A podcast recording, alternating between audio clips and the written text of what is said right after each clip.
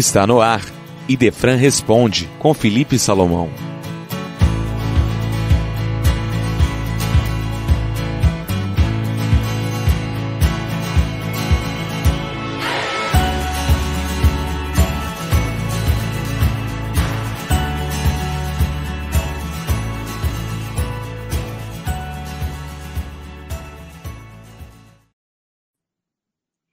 Prezados ouvintes, muito bom dia.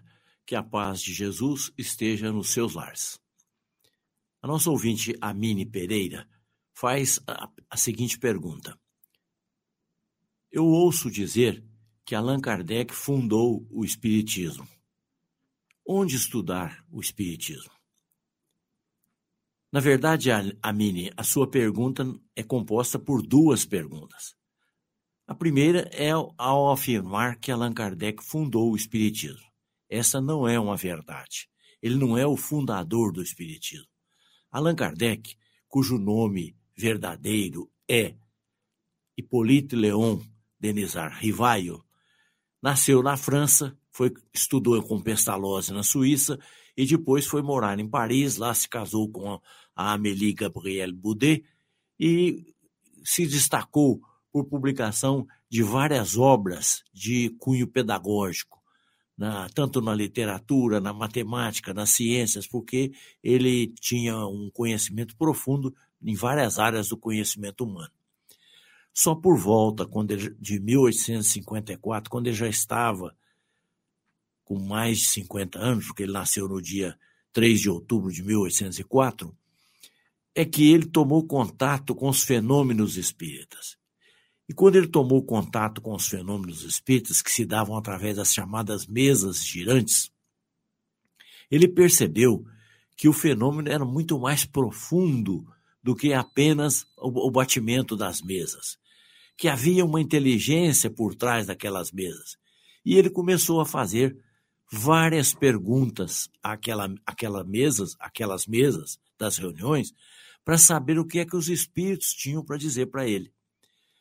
No, no contato que ele teve com os espíritos, já de imediato deram a ele 50 cadernos com perguntas e respostas que eles haviam obtido dos espíritos. E ele sistematizou todo esse trabalho, colocou assunto separado de cada assunto. E aí ele chegou a formular mais outras perguntas, e diante da resposta dos espíritos, ele codificou a doutrina espírita.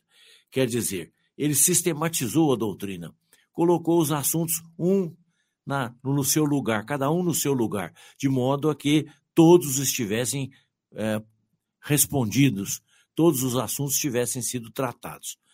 Como ele viu que havia uma inteligência muito grande por trás das respostas, ele submeteu a esses espíritos, que é como eles se diziam, é como as inteligências se diziam, ele submeteu a eles várias perguntas e publicou no dia 18 de abril de 1857 o Livro dos Espíritos, quer dizer, o livro com as respostas que os espíritos deram para as perguntas que eles formularam. Então ele não é o fundador da doutrina espírita, ele é o codificador, quer dizer, aquele que sistematizou a doutrina. Por isso que ele não disse a doutrina de Allan Kardec, por isso que ele não disse a doutrina que eu estou fundando. Ele disse a doutrina dos Espíritos. Quer dizer, o livro que os Espíritos deram, esta que é a doutrina, que ele codificou. Então ele não é o fundador, ele é o codificador da doutrina espírita. Aí você pergunta, onde estudar a doutrina espírita? Evidentemente que é nas obras que ele publicou. Porque em 1857, como eu já disse, ele publicou o Livro dos Espíritos. Em 1861, ele publicou o livro dos médiuns. Em 64, em 1864, ele publicou o Evangelho segundo o Espiritismo. Em 1865, ele publicou O Céu e o Inferno.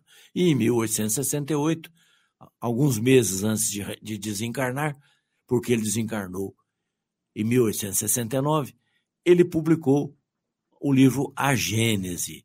Então, você veja, é, a, a obra dele está composta nesses cinco livros, que, na verdade, se nós analisarmos bem, esses quatro outros livros são desdobramentos do Livro dos Espíritos.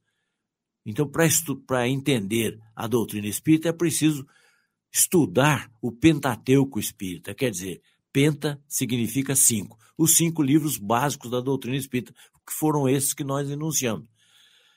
Você pode, na sua casa, pegar outras obras complementares, principalmente aquelas psicografadas por Chico Xavier e de outros autores reencarnados, e estudar a doutrina. Mas o melhor é começar pelo começo, como diz a campanha da USE, que é a União das Sociedades Espíritas do Estado de São Paulo. Comece pelo começo. O começo qual é? A base qual é? O alicerce qual é? É a obra de Allan Kardec. Então, comece a ler, pergunta por pergunta do Livro dos Espíritos.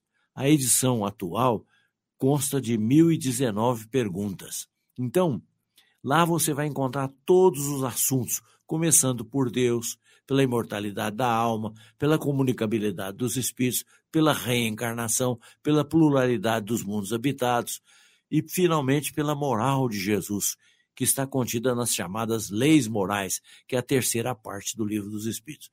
Comece por aí e comece a estudar os livros é, persistentemente, para que você possa compreender a doutrina espírita. Repetimos, comece pelo começo, pela obra básica da doutrina espírita, que são os cinco livros de Allan Kardec. Agora, não há lugar melhor para estudar do que frequentar as reuniões de estudos dos diversos centros espíritas aqui da nossa cidade. Todos eles têm programas de estudos, palestras, grupos fechados para estudar determinadas obras. Então, aí você vai entender o que é a doutrina espírita. É preciso, então, não ficar só num livro, é preciso estudar toda a doutrina para compreender o alcance do Espiritismo. Esse foi Idefran Responde, com Felipe Salomão.